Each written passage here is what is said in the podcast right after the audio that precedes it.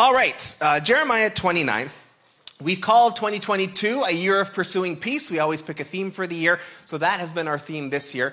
And a big part of calling that theme uh, for this year was uh, coming out of the last couple of years and just some of the, the challenges, the struggles of pandemic and everything that went through that, and realizing that, oh, some of us walked through that very peacefully. Most of us, I think, struggled with peace in there somewhere. And so, in reflecting on all of that, how do we maintain our peace, whatever we're going through, whether it's a wonderful season, whether it's a challenging season, where do we find God's peace? How do we hold on to that? And a lot of the struggle of peace in the last couple of years was just that everything was very political, right? It was very politicized and whatever your views were on certain things, there was just a tendency in that time for people to divide. There was a tendency to, to look at people on the other side as if they were enemies. And as that was happening uh, through pandemic stuff, there was also a very contentious American election that went on that really affected the whole world. And, and certainly Canada got sucked into a lot of that. And with that, there was Black Lives Matter elements going on and protests and riots and all sorts of things. So it was a very tense time politically these last few years. And as we are jumping into the Word of God today, we're going to spend the morning talking about politics. And we're going to do it now. I've been wanting to preach this message for quite a while, and I've been waiting on it for a while. And the main reason I've been waiting on it was I actually wanted to preach it in a not particularly tense moments. And so we don't have an election coming up or anything, and, and we're not going through the COVID stuff in the same way. So I didn't want when I preach this to it to be in a particularly tense moment. I don't want anyone thinking today that this is about uh, endorsing any particular politics or any leaders or parties or positions or anything like that. That's not what this is about. Um, that's not where we're going this morning. Um, I have a friend uh, named JL and he works at a Bible college in New York. And a couple of weeks ago, he had asked me to, to zoom in from here uh, into his pastoral theology class, and he wanted to uh, have his students just talk to a, a real life pastor, someone who is actually on the front lines of ministry. And so we were doing sort of a Q&A with his class, and one of the things we ended up talking about was some of the difference between Canadian church and American church, because his students are primarily American. And one of the things that he was saying was in an American church, if you're visiting a church for the first time, it is very common to go to the hub or whatever the equivalent of the hub. And your first questions are not primarily what's your theological faith statement, but it's where do you stand on these particular political issues? Where does the church stand on these things? And that's going to be a significant part of whether I attend the church or not. And then the theology comes almost second. And so we were talking about sort of the differences there and, and where we kind of landed. And I, I do agree with this was that the American church is probably maybe too wrapped up in earthly politics. And the Canadian church is perhaps not engaged enough in what's going on around us and have been kind of happy to, to step back. And I'm glad we're not the American church, just to be clear. That's just my opinion. I'm glad it's not all consuming in that way. And yet, at the same time, there has to be a place for Christ followers to, to speak up. There has to be a place to let our light shine. There has to be a place to stand for truth. There has to be a place for all of these things. And so I've shared the story before. I was pastoring at a different church in uh, 2008, and Barack Obama got elected. And I was saying to a lady in our church, you know, regardless of however you feel about the politics of this thing, um, I said, this has got to be a big deal if you're an African American. Like, this has to be a big deal. Coming from slavery and all sorts of civil rights abuses and all sorts of racism, um, I would think this is a hopeful day if you're an African American, regardless of politics. And she, I think, was acknowledging that point, but her counterpoint was this will be the end of America. And again, this isn't about any particular opinion or whatever, but her opinion was that this was going to be the end of America, and she was despairing. Like, she really was despairing. And I have not forgot that moment, and I see that pattern repeated over and over again as elections happen in Canada or happen in the States, where Christians can get wrapped up in it to the point where we really do believe that whoever is in power is going to be the, the beginning of a country or the end of a country or the beginning of, of salvation for the state of Christianity or the end of the state of Christianity or the end of freedom for Christianity.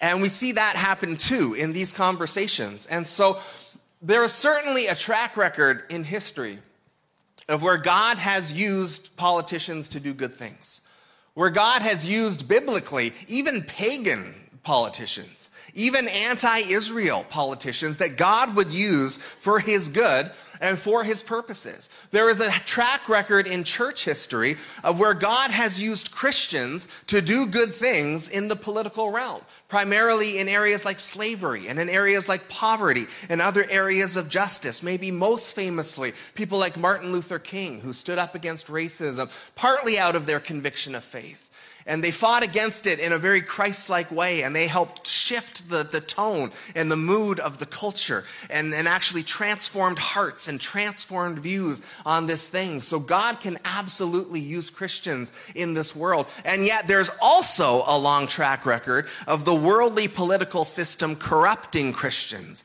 and corrupting the church along the way. And so there's a sweet spot we got to find there's a sweet spot there that we need to figure out. And so here at Meadowbrook Church, and you hear me talk about this every week, our goal, our plan is helping people take their next steps with Jesus. Wherever you're at in your faith journey, if you're a 80 year old believer who's walked with Jesus your whole life, if you're a newer believer, if you're not a believer yet and you're here and you're just checking things out, our goal is to help you take some next steps. We're here to come alongside you, to cheer you on, to guide and support you in that. And we focus on that in three ways upward, inward, and outward. Upward, we want to be taking our next steps in our walk with Jesus, in our knowledge of Him in our communion with Him, in our relationship with Him. We want to be taking our next steps inwardly as Jesus changes us, as He transforms us to make us more like Himself. And we want to be taking our next steps outwardly as we love our neighbor, as we love our enemy, as we serve others, as we bring this gospel to the world. It never stops just inward with ourselves, it's always an outward expression of faith. And when it comes to the political stuff, these things all kind of tie in together, right? Out of our relationship with God and what He's doing with us and how we're engaging in the world around us, all of these things connect. And so I want us thinking about that as we jump into our text today. So we're in Jeremiah 29. This is perhaps an unusual text to talk about, and this is going to be just kind of a launching point because we're going to just fire through tons of scripture this morning.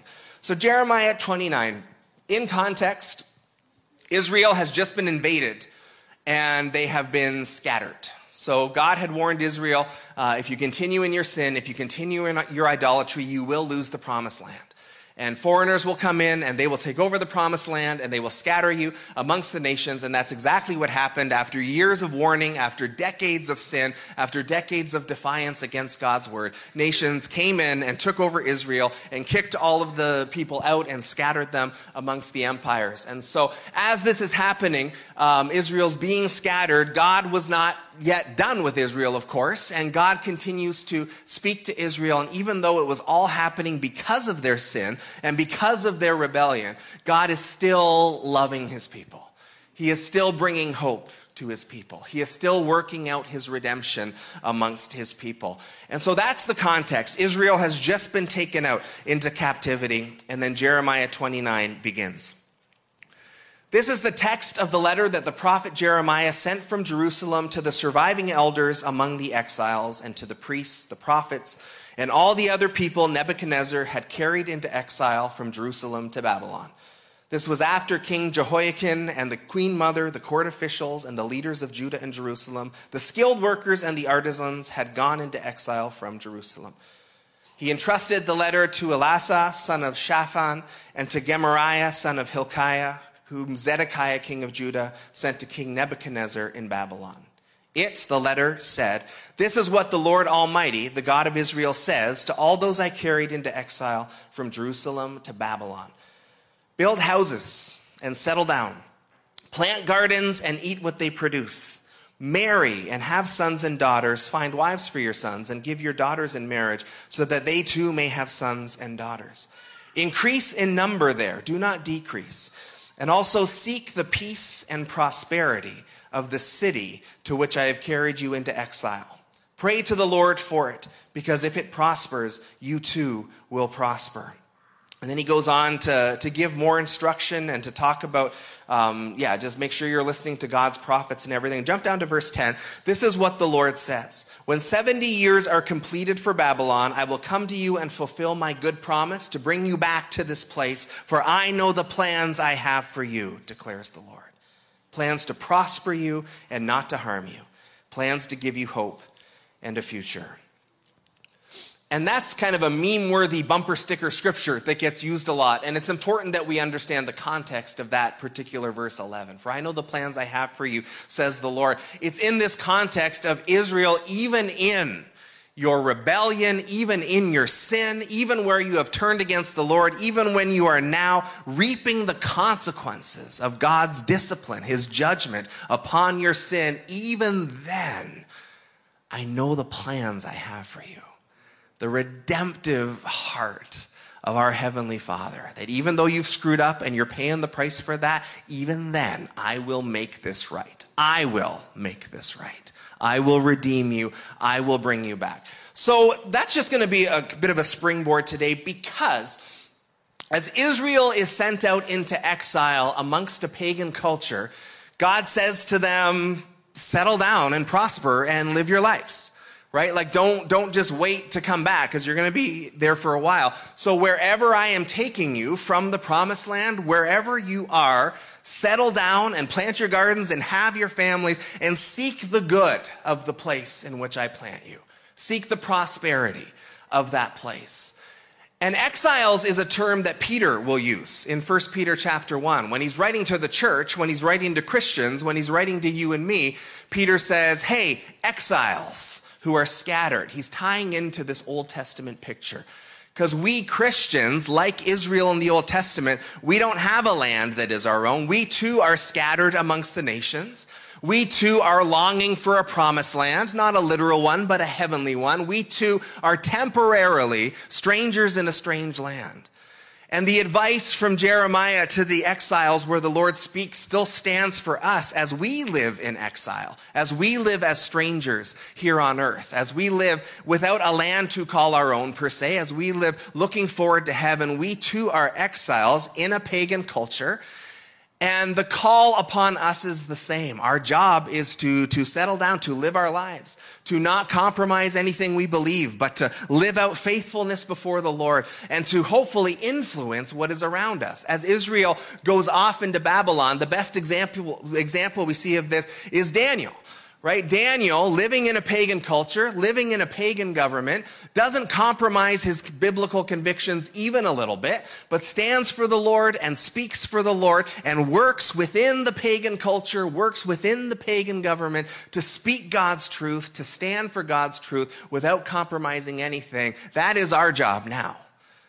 When we're in a world that doesn't acknowledge Jesus, when we're in a political system that does not acknowledge Jesus, when we are exiles in this world, our job as exiles is to hold to God's truth, to speak God's truth, to live out God's truth in the system that we are in. And as we do that, we let our light shine. As we do that, we let the truth of God come out. As we do that, we seek the good of the land that we live in. We seek the prosperity of Leamington and Ontario and Canada. We seek the good. And as that happens, we are also blessed by that as well. And as we jump into this political conversation this morning, we're going to focus from here on out uh, just on New Testament stuff. And sometimes in this conversation, we say, well, what about Israel? Israel was obviously a, a kingdom, and it was obviously political, and there was government, and there was laws, and there was rules. But the reason we're not going to go there today is because the church is not Israel. We are distinct from Israel. And when Jesus comes and establishes his church, when he arrives on earth and says the kingdom of heaven is now here, and the church is going to be the one to advance this kingdom as the Spirit and the gospel move through the church, he doesn't actually say set up a government. He doesn't actually say do this like Israel did. And so we love Israel, we are part of Israel's family, but we are distinct from them as well. The other tricky part in this conversation is the Bible in no way uh, speaks to the issue of what does it mean to be a Christian in a democracy. because democracy was not a thing at that time, right? There are kings, there are rulers, there are dictators, there are empires. And so the Bible, specifically in the time that it's written, doesn't say, hey, so here's how you should engage in a democratic society, because a democratic society was just not their world at the time.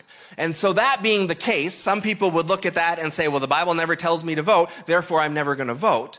Another way to look at it is to say the Bible doesn't speak to the internet either, but we all have phones right? And so what we do in those cases is say, what principles does the Bible teach us to help us navigate things that it might not specifically speak to? And so we are living in a democratic society. The Bible doesn't tell us exactly how to navigate that, but there are certainly biblical principles that tell us what we can do as we live this out. And so we're going to be looking, we're going to jump through a ton of scripture. Um, if you're writing things down, you're going to be writing like crazy today, but this will all be on YouTube. You can go back and listen to it again. And we're just going to be focusing on what did Jesus and the apostles teach us about what it means to be a Christ follower in relation to our earthly political systems, our, our governing authorities, and what does that mean for how we leave, live out our lives. So, in a perfect world, here's what's going to happen today. Ready? We're going to learn or relearn how to be faithful exiles in a world that doesn't acknowledge Jesus, how to engage with a, a, broken and worldly political system without letting the political system corrupt us or compromise us, which it has a long history of doing, as we let our light shine, as we stand on God's word, as we speak out the truth, and as we are faithful witnesses of Jesus in this world. And we're going to solve it today and never have to talk about it again. And then you're going to go from here and spread God's word, and all other Christians are going to get it as well. And then we're going to figure out what's the sweet spot that we are walking in as we walk out faithfully our call to be a Christ follower. So, again, we're just going to walk through a bunch of scripture today that speaks to these issues. So, what does the Bible say about earthly politics and what it means to be a Christ follower there as we go through that? Number one, Jesus is Lord, and Jesus is King. And so we would acknowledge that as part of our theology, that is our faith statement. But make no mistake, Jesus is Lord and Jesus is King is a political statement as much as it is a theological one. Because if Jesus is Lord, if Jesus is King, that means that ultimately Caesar is not Lord and Caesar is not King. It means that we say there's actually a higher power than any earthly power. And so we, we honor our government, and we'll get to those scriptures as well, as well. We honor the earthly leaders that God has put into place, but we also make no mistake as Christ followers that there is a power above all powers, there is a king above all kings, there is a Lord above all lords. And so we, we start there first and foremost. And, and we kind of lose this, I think, in Canada because Canada has been very welcoming and accepting of Christianity since it began. And so in the culture, people might not agree with this statement, but there is room for it, certainly, for us to say this with freedom in this culture. But in the first century, when the first Christians began to say Jesus is Lord or Jesus is King, that got them in a lot of trouble very quickly because Caesar does not like his authority being challenged. And so in Jesus is Lord, that is a faith statement. That is a biblical belief, of course, of his divinity and of his lordship above all things. But when we say Jesus is Lord, when we say Jesus is King, the subtext is King above all other earthly kings and Lord above all other earthly lords. He is King over Canada. He is Lord over Canada. He's Lord over Prime Minister Trudeau. He's Lord over Joe Biden. He's Lord over Vladimir Putin. He is above all of those things. And so we start with that confessional statement Jesus is Lord, Jesus is King. In Canada, that statement doesn't get you into trouble at the moment uh, in the way that it does in some other places in this world when you say, just so we're all clear, we'll honor our earthly governments to a point, which we'll talk about today, but none of that compares to Jesus Christ. Jesus is over all of it. He is the one we're following far above any other earthly rulers. Our allegiance is to him first and foremost. Story comes out of Luke chapter 3, 19 and 20. When John the Baptist rebuked Herod the tetrarch, that's Herod the king, because of his marriage to Herodias, his brother's wife, and all the other evil things he had done, Herod added this to them all. He locked John up in prison. Prophets have a bad rap. Sometimes people say, like, I wish I was a prophet. I'm like, did you read the Bible? Did you read the story?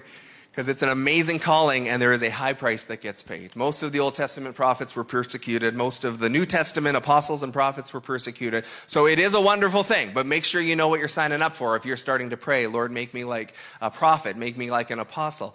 So John the Baptist is uh, a prophet that preceded Jesus, and he rebukes King Herod because Herod marries his brother's wife. You're not allowed to do that. That is against God's law. You can't marry your sister-in-law. And so John is speaking that to Herod along with other evil things. We don't know what those things are, but Herod was not a good guy. And so John the Baptist, full of the Spirit, full of God's word, is standing up and saying this should not happen. God does not want this. This is not what God's word says. And as a consequence, he gets thrown into jail. As a further consequence, he will ultimately be executed. But we learn from this, and we see this in other parts. Jesus would certainly have engagement with the earthly authorities, and the apostles would as well, that it is part of a, a biblically faithful calling to speak the truth to power. It's part of our biblically faithful calling to speak up about what is right and what is wrong. If we don't, who else will? So there is a place for us to say, hey, we believe in God's word. We believe this is truth. We believe this is sin. That is what the prophets have always done. And, and they paid a price for that. And so John the Baptist is standing up for what God's word clearly says. He's paying a price for that. But he's setting for us an example that part of our job in a biblically faithful calling is to speak the truth to power.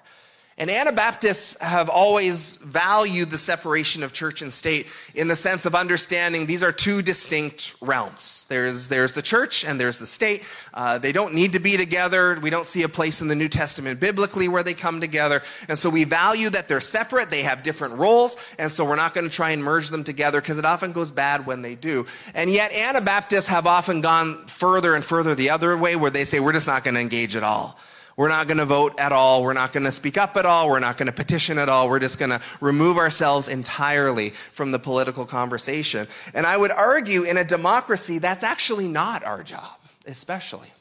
Because in democracy, we're invited to participate in the process. We're invited to vote. We're invited to petition. We're invited to make our voice heard. And so, again, when Daniel goes off into exile in Babylon, uh, he's invited to engage in a pagan political system, and he does because that's a place where he can let his light shine. That's a place where he can speak truth. That's a place where he can stand for the Lord. So we are invited to engage in a democratic process here. We're invited to vote. And when we don't vote and when we don't speak up, we're actually just then ceding the whole conversation to everybody else. And we don't have an opportunity to speak up for here's what I think is right. This is one of the ways when we vote that we can look to, to work for the good of the city in which God has planted us, right? Where we can look at, at the issues and the policies and the plans, and we can actually speak up and take a stand and make our voice heard for what we think will be for the good of what is around us.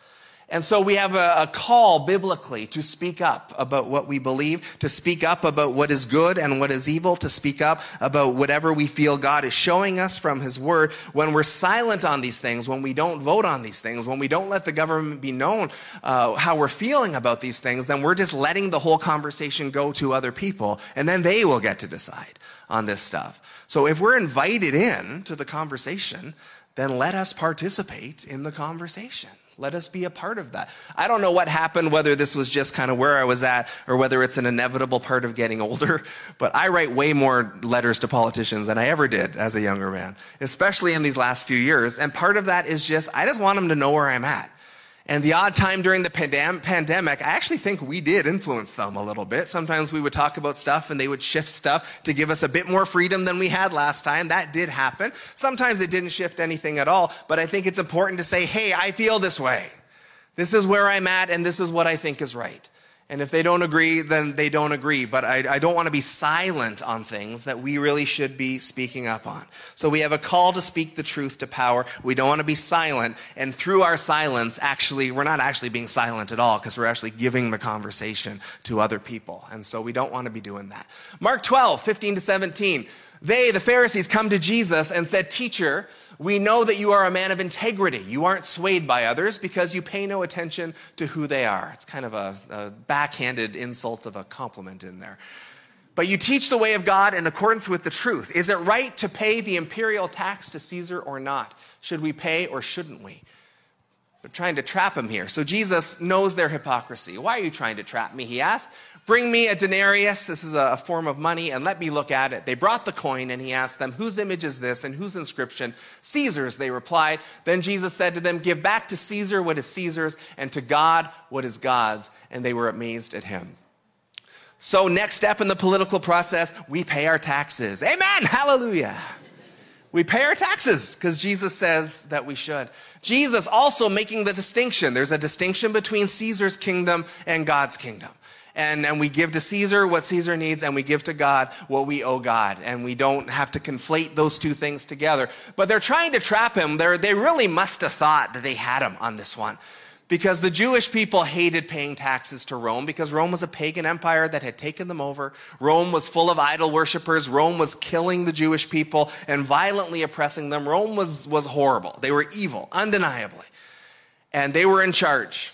And so Rome came in when they took over and said, All right, you're going to pay us taxes like everybody else pays. And so they really think they've got Jesus here because they come and say, Jesus, should we pay our taxes to the evil, pagan, violent empire that is oppressing God's people? And if he says yes, then the crowd is going to turn against him because the Jewish people hate the Romans. And if he says no, then he's officially a traitor and the Romans can come and take him out. It's a good plan. Like if you're trying to trap a guy, that's a pretty good. They must have just for like hours got together and figured this all out. And then every time they tried to do it, Jesus just wouldn't play their game. He just found a way to answer the question perfectly that didn't give them what they wanted. And so he says, Yes, we are going to give to Caesar what we're giving to Caesar. We're going to remain just as committed to God as we do that. And then it's like, Oh, trap, disarm, Jesus wins.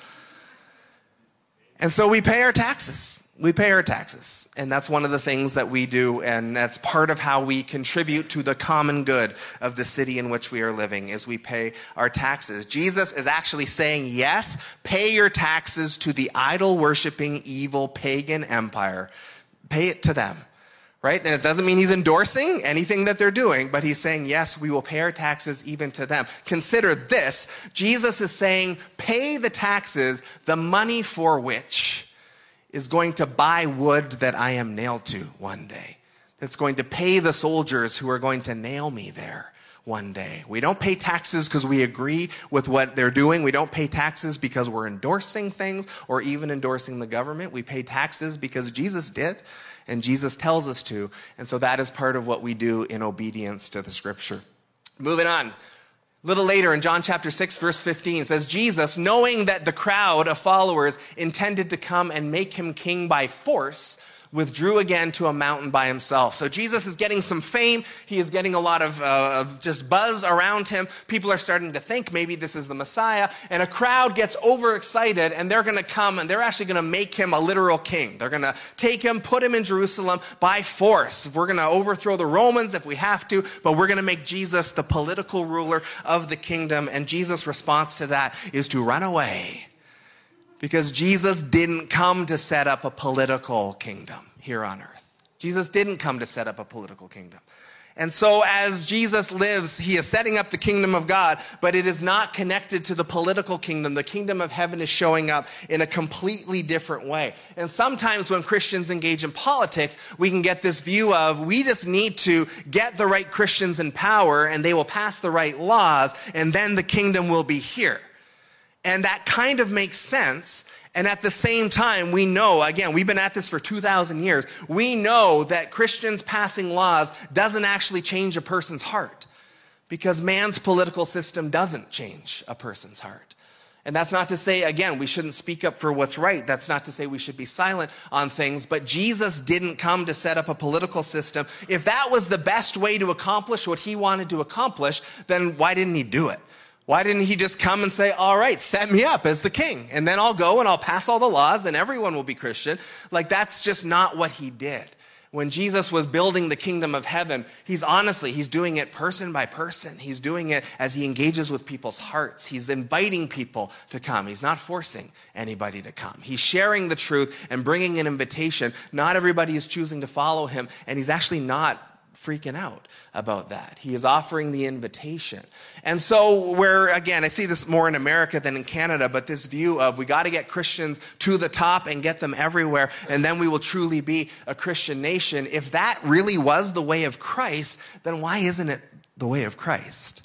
Why does he not engage in that road at all? That's not to say that Christians can't be elected and let their light shine. That's not to say that we can't be light shiners everywhere, including in the political world. But that's just not what Jesus did. That's just not the example that he set. And so we don't need to follow in that way because he didn't. That wasn't how he did things. A little later in John 18, 36 and 37, Jesus said, uh, My kingdom is not of this world. If it were, my servants would fight to prevent my arrest by the Jewish leaders, but now my kingdom is from another place. You are a king then, said Pilate. Jesus answered, You say that I am a king. In fact, the reason I was born and came into the world is to testify to the truth, and everyone on the side of truth listens to me. So far beyond any earthly kingdom, Jesus is about truth right? And so he's not aligning his truth with any particular earthly kingdom or any particular political party. He says, anyone who has truth, they're on my side. That is what I am here to do.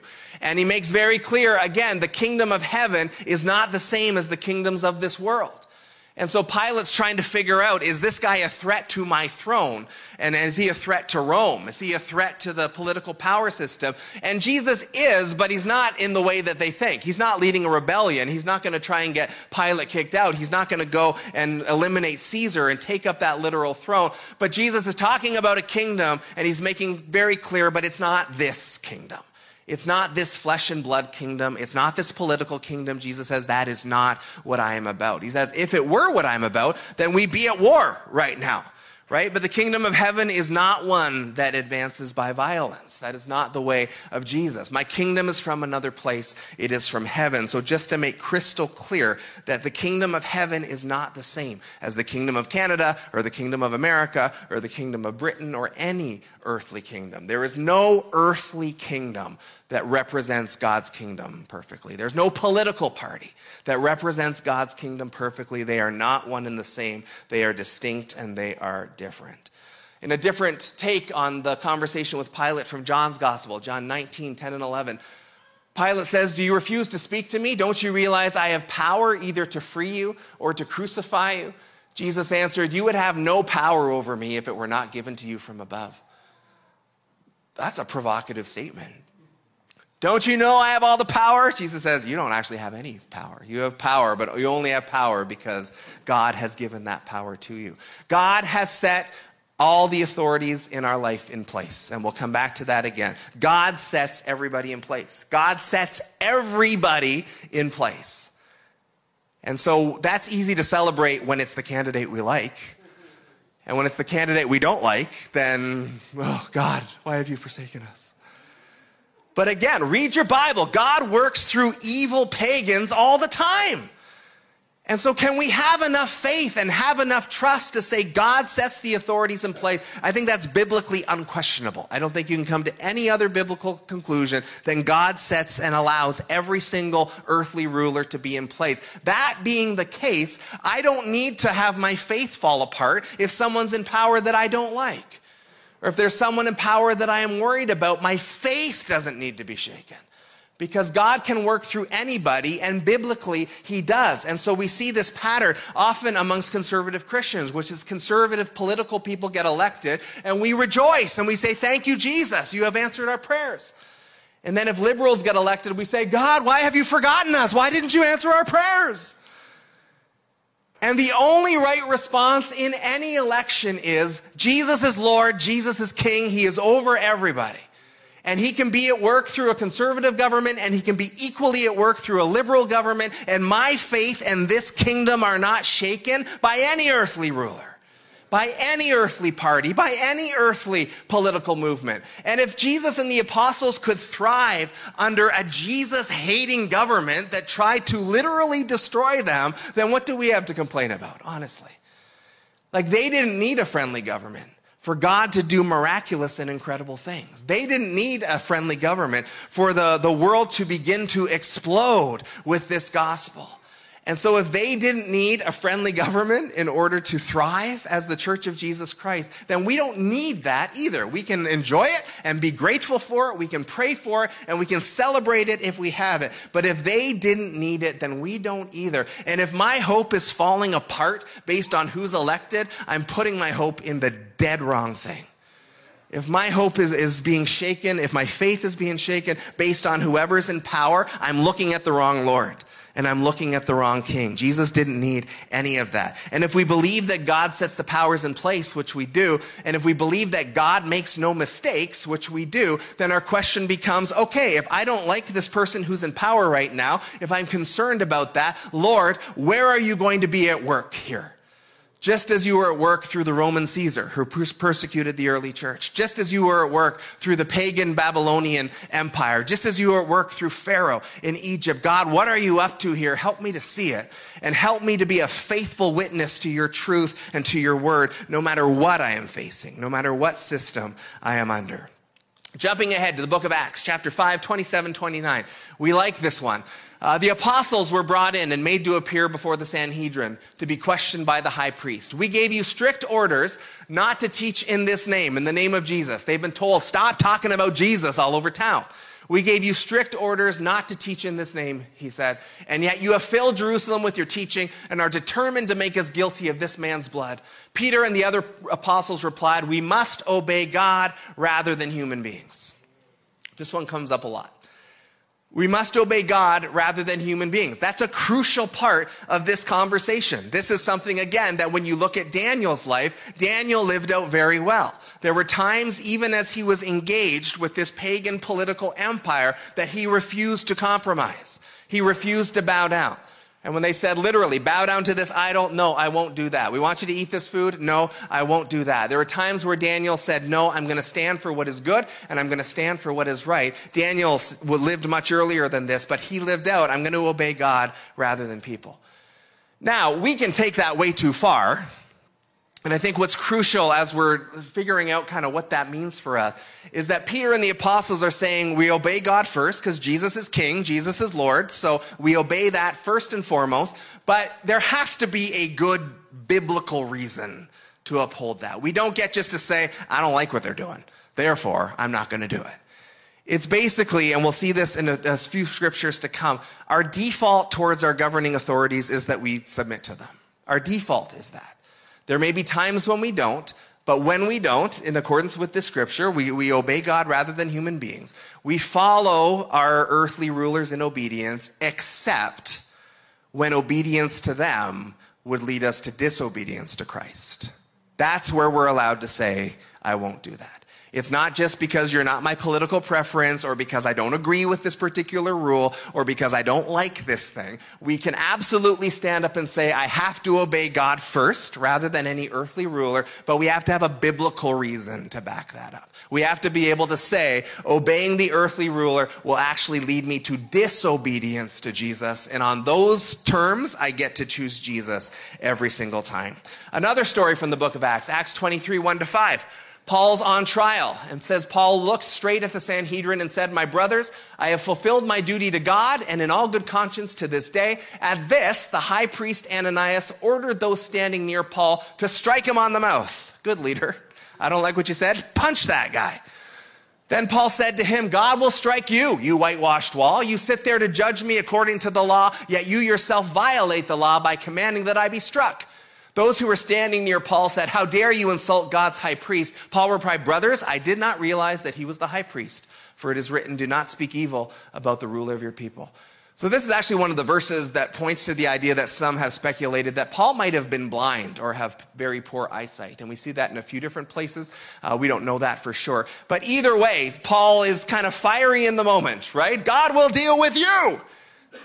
Paul, that's the priest. Oh, that's the priest. Ah, I didn't know that was the priest. Sorry, sorry, sorry, sorry, sorry. But he comes back to the word from Exodus do not speak evil about the ruler of the people. We're not allowed to speak evil about our rulers. Uh oh. Some of us need to take some Facebook posts down. You are allowed to speak truth. You are allowed to push back. You are allowed to challenge. You are allowed to disagree. You're allowed to say, I don't like this. You are not allowed to speak evil of them. However, you felt about, about the convoy, no one should have been okay with bleep Trudeau signs everywhere. However, you felt about it, no one should have been okay with that point from this scripture and other places. We are allowed to disagree. We are allowed to stand up. We are allowed to push back peacefully. We are not allowed to speak evil about the ruler of our people. And again, as we see Daniel, as we see Joseph, as we see others engaging with pagan cultures, uh, they speak of their rulers with honor, even in disagreement. They speak with honor even as they say, we think you're wrong. And so there's an attitude there that we need to be careful of so that we're not falling into sin. Romans 13, 1 to 5. Let everyone be subject to the governing authorities, for there is no authority except that which God has established. The authorities that exist, this is earthly governments he's talking about, the authorities that exist have been established by God. Consequently, whoever rebels against the authority is rebelling against what God has instituted, and those who do so will bring judgment on themselves. For rulers hold no terror for those who do right, but for those who do wrong. Do you want to be free from fear of the one in authority? Then do what is right, and you will be commended. For the one in authority is God's servant for your good. But if you do wrong, be afraid, for rulers do not bear the sword for no reason. They are God's servants, agents of wrath, to bring punishment on the wrongdoer. Therefore, it is necessary to submit to the authorities, not only because of possible punishment, but also as a matter of conscience. And so, again, God establishes our rulers. God puts rulers in place. That seems very clear to me from Scripture. He has done that. He says here, they are His servants that there is something that God has put rulers in place for order, for justice, for the common good. Someone needs to restrain evil. Someone needs to punish wrongdoers. Someone needs to establish justice and right from wrong and have some order in society. God has put rulers in place for that reason. The one in authority is God's servant for your, your good. Rebellion against these authorities, God considers rebellion against him himself, with the exception, again, of those times when when we are called to do something by our authorities that God calls us to do something different. So there is a time where we'll say, I have to obey God rather than obey people. But again, I think our default is submission. It doesn't mean I have to like or agree with everything, but we are called to submit to the ones that God has put in place because to rebel against them is to rebel against God himself. And again, even in this context, this is like a Roman pagan Christian hating government he's talking about. That's the context of when he's writing this. He's not talking about a friendly government who likes the Christians. They're out to get the Christians. And so when the Roman government is saying, don't talk about Jesus, the apostles are saying, yeah, we're going to keep talking about Jesus. We have to obey God rather than man. When the Roman government is calling for idol worship and sacrifices, the Christians are saying, no, we're not doing that. To obey the government on that would lead us to disobedience to Christ. And so we're following Christ first and foremost. And yet, if there are times where uh, we're in conflict there, we're always going to choose the way of Christ. And yet, even that evil, idol worshiping, violent government, Paul is saying that's God, something God has established, and it's there for the common good, ultimately. And so the Christians are not to be rebelling against things. We're to submit unless it would cause us to be disobedient to Jesus. A few more scriptures here. Philippians 3:20, our citizenship is in heaven. And we eagerly await a Savior from there, the Lord Jesus Christ, who by the power that enables him to bring everything under his control will transform our lowly bodies so that they will be like his glorious bodies. The power and lordship of Jesus Christ being emphasized, and the reminder that our citizenship is in heaven first and foremost. Now, Paul was a Roman citizen, but he's saying my real citizenship is in heaven. That's first and foremost where my attention goes. Most of us here are probably Canadian citizens. Our real citizenship is in heaven. And we're allowed to love Canada. Jesus loves Canada. We're allowed to care about our nation. We're allowed to seek the good of our nation. We're allowed to be passionate about our country as long as we remember our primary citizenship is in heaven. And if our heavenly citizenship ever comes into conflict with our earthly citizenship, we always lean towards our heavenly citizenship. Canada has to take second, always heaven first. And that's a political statement. That's a political statement. We don't need to worry about it so much in Canada uh, for the time being, anyway. Who knows what the future brings? But to say, hey, Canada, we love you, we're submissive to you, we are praying for you, we want your good, but ultimately you're actually not the main focus of my life. The main focus will always be the kingdom of heaven. The main Lord will always be Jesus Christ as Lord. And if there's ever a conflict between the two, sorry, Canada. I love you, but I love Jesus more. I love you, but I love the kingdom of heaven more. Galatians 5 22 and 23, the fruit of the Spirit, the results of being filled with the Holy Spirit is love, joy, peace patience, forbearance, kindness, goodness, faithfulness, gentleness, and self control. As Christ followers, these are to be things that are increasingly showing up in our lives. And I've noticed sometimes when Christians get engaged with politics, it often very quickly becomes a discussion about truth or about what is right and what is wrong, or what is good and what is evil. And that's good. That's part of what we're supposed to do. But I've just noticed that when we start engaging in political discussions, a lot of this stuff gets thrown out the window. In the name of truth, in the name of standing for what's right, we often lose the love, we lose the peace, we lose the kindness. We lose the gentleness. We lose the self control. My concern, and I'd say this is a big concern, is that when Christians start to engage in political conversations, they often start sounding exactly like the politicians. And we are called to be holy, we're called to be different. Martin Luther King had maybe some of the most profound political influence that we've seen in America. And he wasn't a politician, he was a preacher, and he was an activist for civil rights. But Martin Luther King also understood that we fight with different weapons as Christ followers. And he would stand up and he would preach and he would persuade and he would, he would protest for sure and he would march, always peacefully. And when people hurled abuse at him, he responded with blessing.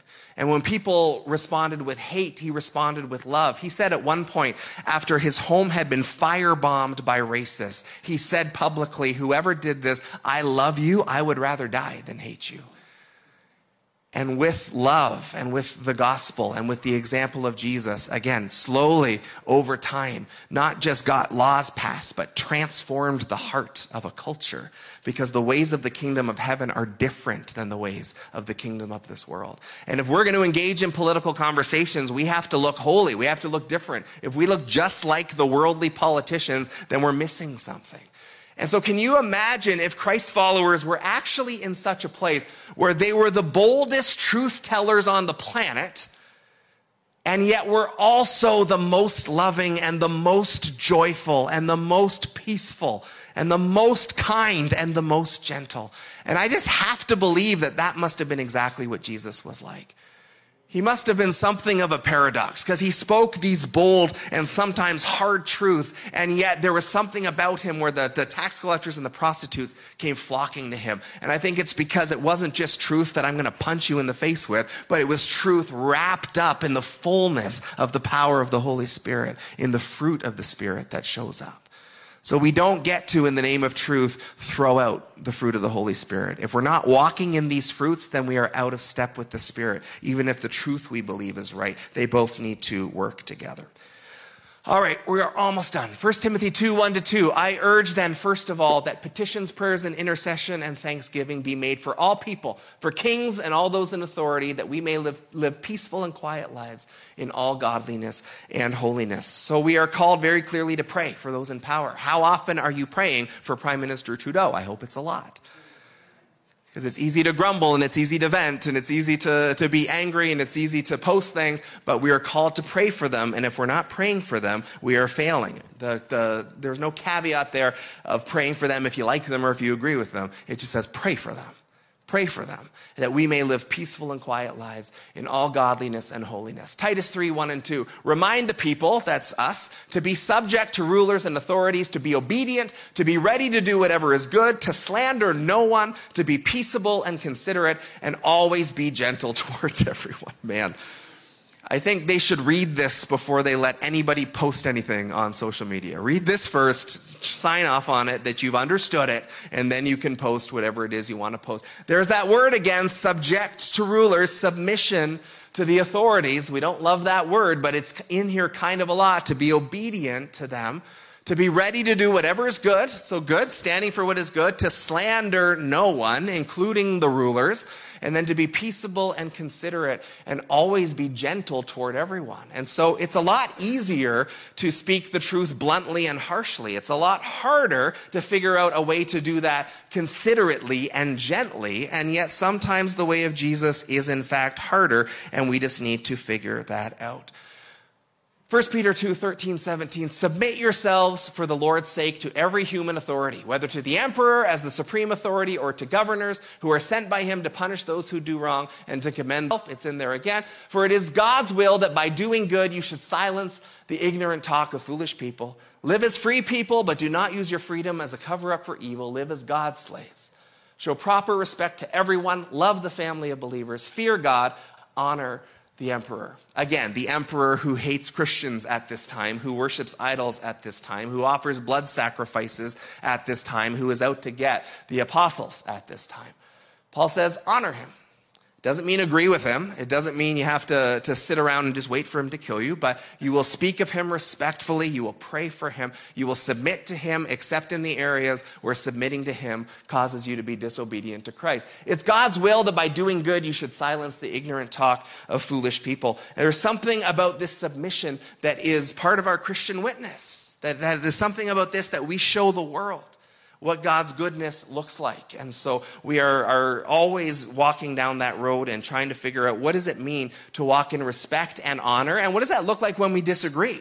What does that look like when we feel like we need to step up, when we need to take a stand, when we need to speak truth to power? How are we going to do that in a way that is consistent with all of these scriptures? I'm going to jump ahead just because we're running out of time. 1 John 2:15, do not love the world or anything in the world. And let's just be really, really clear the earthly governments, the earthly politicians, the earthly political parties are all of this world. That's just what they are. It's, it's the world's solution to try and solve the world's problems. And so we just acknowledge that first and foremost, that none of these parties or people are the solution. Jesus is the solution. And that's not to say he can't work through a politician or he can't work through a government, but we just want to be very clear because in our world, in our culture, politics are king, right? It fills our news feeds, it fills the, the headlines, it fills the news cycles. Everything in North American culture revolves primarily around politics. Politics drives everything. It consumes everything. And it is so easy for us to get sucked into that current and just carried along in that world. And so we do not love the world or anything in the world. And when we use that scripture, often we're meaning like specific sins. We don't love this sin or we don't love that sin, and that is true. But it also means we don't love the world's politics. We don't get sucked into that. If we are going to engage, we're going to engage differently in a kingdom minded sort of way. We're going to do this the way Jesus would call us to do this. Last verse, come on up, worship team. Revelation 11 15. Speaking of the end, the promise is the kingdoms of the world have become the kingdom of our Lord and of his Messiah, and he will reign forever and ever. A day is coming when all the kingdoms of this world will bow to Jesus. That day is coming. The day is coming. That is part of our hope that the kingdom of heaven and the kingdoms of this world will all come together. We took time last year to walk through the book of Revelation, and you might remember that picture from the end of the book that heaven and earth come together, right? There's a uniting. And we are looking forward with anticipation to that day. We acknowledge we are not at that day yet. We are not living in the world where the kingdom of heaven and any earthly kingdom are, are fully united. And so, as exiles in this world, we are looking to live this out. We are looking to, to be that force for good. We are looking to speak the truth. We're looking to stand for what's right. If there's a time to speak truth to power, we will. And if there's a time where we say, I have to obey God rather than man's government, we will. And if there's a time where we need to protest or, or find a way to, to take a stand against something, we will absolutely do that. But just very quickly, in terms of a, a summary of these things, and again, you can get these later, I'll whip through these fast.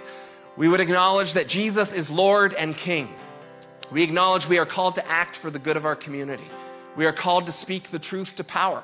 We pay our taxes. Hallelujah. We remember that Jesus did not come to set up a political kingdom. We honor that every earthly authority is established by God, even if we don't like them. We do not obey unbiblical commandments from our government. We will say, I obey God rather than you in those moments. We do not speak evil of our rulers. Submission to our rulers is our default. To rebel against our rulers is to rebel against God Himself. Our commitment to truth cannot be divorced from the fruit of the Spirit in our lives. Our primary citizenship is in heaven, not Canada. We pray for our rulers constantly. We are submissive, obedient, peaceful, and non slanderous. We remember that earthly politics are of the world and they do not consume us. And we look forward in faith to the day when all earthly kingdoms will be fully Christ's. I know there's a lot there, but I think that is the sweet spot. I really do. I think that is the spot of being faithful to our call to follow after Jesus and to say, as we engage with these things, what are kingdom ways in which we can do this? I'm going to share one more quick story just to. This is going to challenge you and get in your heads a little bit, and it's going to give you something to think about. But Greg Boyd tells the story, and he was talking about Christians and politics. And he said, We got to find kingdom ways to do what is right. And so he was talking about being pro life. And he said, For the record, I am pro life. And, and I would stand for life as it relates to abortion. And he says, For most evangelical Christians, conservative Christians, they are also pro life. And yet he said, For most Christians, that commitment ends pretty much with who you vote for. Like that's where your, your activism stops. And so, you know, they're not actively engaging in helping out at the pregnancy care center. They're not giving money to support things. They're not doing these things. It often just ends with I have a political position and I vote on it. And he just said, you know what? A vote doesn't really cost you anything. And to follow in the way of Jesus usually costs us something because Jesus said you're going to have to take up a cross and you're going to have to follow. And so he tells this story of a lady he knew, and she was in her 50s, and a family friend a 16 year old girl got pregnant. And her parents were very conservative Christians and they were upset that she got pregnant, and so they kicked her out of the house. And so this lady in her 50s said, I can't let this 16 year old pregnant girl wander the street. And so she invited her into her home, thinking it was just going to be temporary. And the girl was thinking about having an abortion. She didn't know what else to do. The father wasn't involved. Her parents were disowning her. And so she was thinking about having an abortion. This lady was pro life and she said, I would really like you to have this baby, and if you do, I will help. I will be here. You can live here, you can stay here. And so the girl decided to have the baby, and she stayed with the woman. And the woman took care of the girl and the baby, and then she would watch the baby so the girl could go back to high school. And then she would watch the baby so the girl could go to college and, and get ready to build a life for her and her baby. And at one point, the older woman took out another mortgage on her house just to help pay for all of these things. And then eventually, the girl graduated from college and got a good job and was able to move out on her own. So this is, you know, five, six years later. And the lady was there just, you know, with a new mortgage now, like at 55, and, and yet with great blessings, sent this girl out into a life that she helped happen and that she had sacrificed greatly for. And Greg Boyd says that lady is allowed to call herself pro life.